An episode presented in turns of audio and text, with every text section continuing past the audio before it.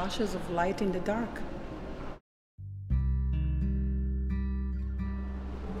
It's like a, a, fence that's blocking something, and there is a, a, human being behind this fence. So there is some sort of barrier. Metal, plastic, maybe. Wires. Glass. Black wires. Illuminating lights. Seven across, seven down. The lights are not like a, uh, the usual lights that we see. I mean, lighting our houses. It's they are like bluish in the outside so it's light, but it's not clear light. A young girl or young child in a dark room. It reminded me of the Holocaust, yeah. like a, a, child from the Holocaust. When I yeah. see when I saw it first. Yeah. Somberness in her look, the darkened eyes, her facial expression. and we all have seen so many children of the Holocaust. She just jumps out as just yet another figure from what we've seen. We've seen so many, right? Mm-hmm. I also see it that we are in the light looking in.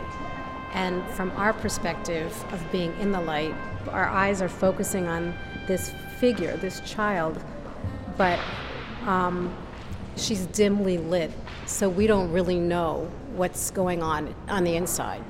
And certainly we don't want to be in there, we'd rather be out here in the light.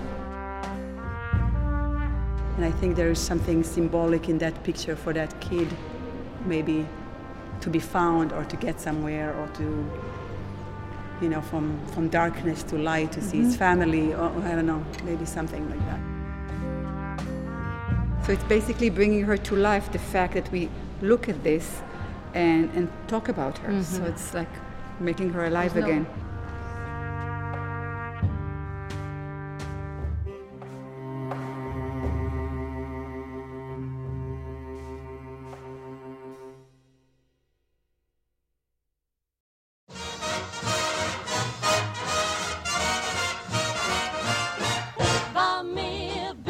This is The Lonely Palette. I'm Tamar Avishai.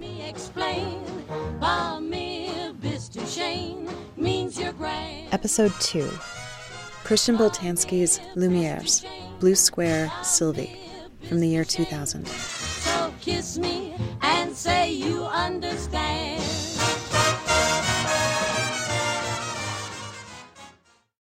The French artist Christian Boltanski said, quote, The less information you have, the more open the work, the more you can think about it. Now, this quote doesn't exactly invite visitors to this piece.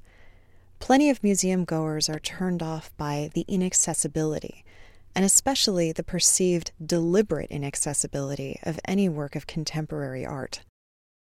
Visitors tend to give art from the early side of modernism, the Impressionists, the Picassos, a pass and the benefit of the doubt that even if it's hard to access, it must still be significant somehow, because art history told us so.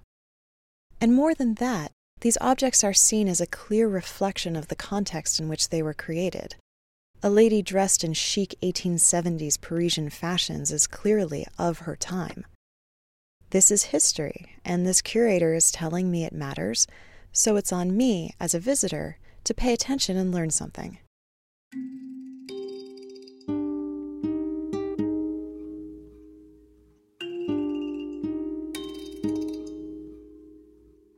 But all bets are off when you walk into a contemporary gallery. It's like no one is minding the store. Artists have been left on their own to problem solve for decades, and the results are, shall we say, inconsistent. It might seem like, as you look around the room, that none of these artists have ever even talked to each other, and they certainly don't seem to want to talk to you. Their work is so radically different from one another, as opposed to, say, the paintings in the Impressionist gallery. But these artists are reacting and responding to their contexts too.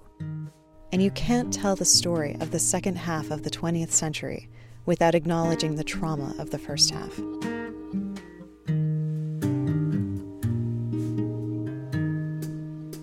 But let's return to this quote in the spirit in which Boltanski means it. The less information you have, the more open the work, the more you can think about it. The less information you have. Well, for starters, who is she? That's the question we ask of any portrait. All we see is a grainy black and white photograph of a girl who looks historical, like she wouldn't have been out of place in Europe in the 1930s or 40s, like she never lived her life in color.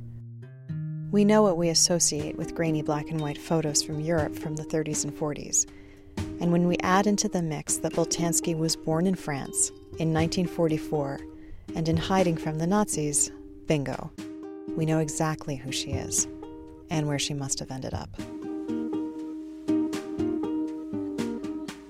Art historians are tasked with creating a canon and have to put things in boxes, and therefore, Boltanski has been declared one of the poster children for post Holocaust representation art. But this wasn't by his own design. Yes, he was born in Europe during World War II, and yes, his family experienced the Holocaust firsthand, and some of his work, if you Google it, directly references the Holocaust, but very little of it. What he's continually interested in, though, is memory and death. As you can imagine, two pillars of post Holocaust art. But it's broader than that. He's interested in how memory objectively works, and, more importantly, how it fails us. Because the truth is, this is a photo he found at a flea market. We have no idea who she is. He has no idea who she is and the entire narrative that we created around her, her life as a 1930s French schoolgirl cut short by Auschwitz, is completely projected onto her by us. In this way, Boltanski's art demands our participation. He wants us to create this narrative. He's not judging us for doing it, I want to be clear about that. He's just calling our attention to it being something that we simply do. And like any empathy rousing artist after Van Gogh and the German Expressionists, Boltanski reinforces our participation through his technique. This single image, pulled from obscurity, is enlarged and rephotographed again and again and again until the image itself is degraded like a mixtape you've taped over one too many times. All we're left with is the blurred image of her face, if you want to get metaphorical and a little on the nose, you can focus on the almost skeletal empty eye sockets, which deliberately obfuscate any sense of identity. Anything about her that was specifically her a freckle, a loose tooth all of it is wiped away. Boltanski is taking an established genre, portraiture, and subverting it completely. This is a portrait of someone whom the artist and the audience know nothing about, who is presented in a way that eliminates any telling details. And the experiencing of this portrait tells the viewer more about himself than about the sitter. The bulbs are facing us, interrogating us. We're the ones in the hot seat, literally. If you stand up close, you can actually feel the heat. And the more time you spend looking, the more the bulbs are overexposing and blinding you from the central image. And these industrial materials, which Boltanski uses repeatedly in his work, do give you a sense of machinery, of an endless gridded mechanical reproducibility in a post World War II world, into which Sylvie is one of an infinity.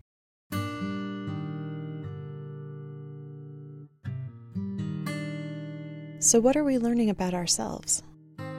By telling ourselves the story of who she is, this tragic girl who never had a chance, we are participating in her anonymity because we are satisfied to tell a familiar story and leave it at that. And in doing so, we wipe away all of the tiny details that actually make us who we are, what make us living, breathing people.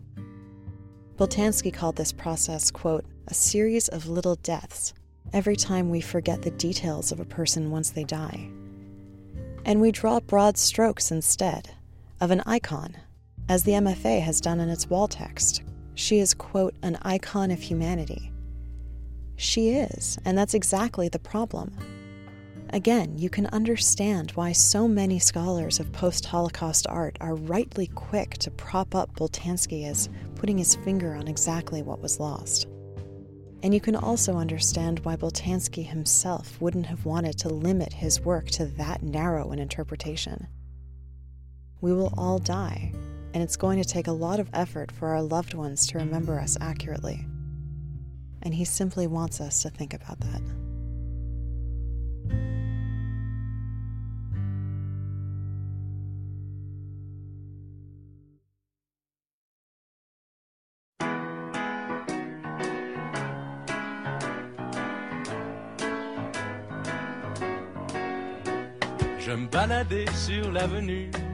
Special thanks to Debbie Bleacher and the intrepid museum goers at the Museum of Fine Arts Boston. For more information, previous episodes, and all of the images, go to thelonelypalette.com.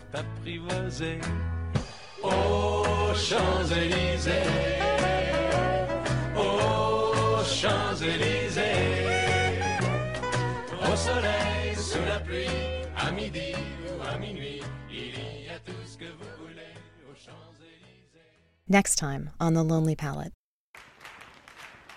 This is a portrait of an older gentleman. A man pointing at papers, maybe in the 1700s. A very prominent, forceful person, and was used to getting his way. The finger pointing is a very aggressive stance. Look how big his head is to his body. Well, and he has almost no shoulders. If you were kind of confronting him in a dark alley or even confronting him at this table, I'd rather leave.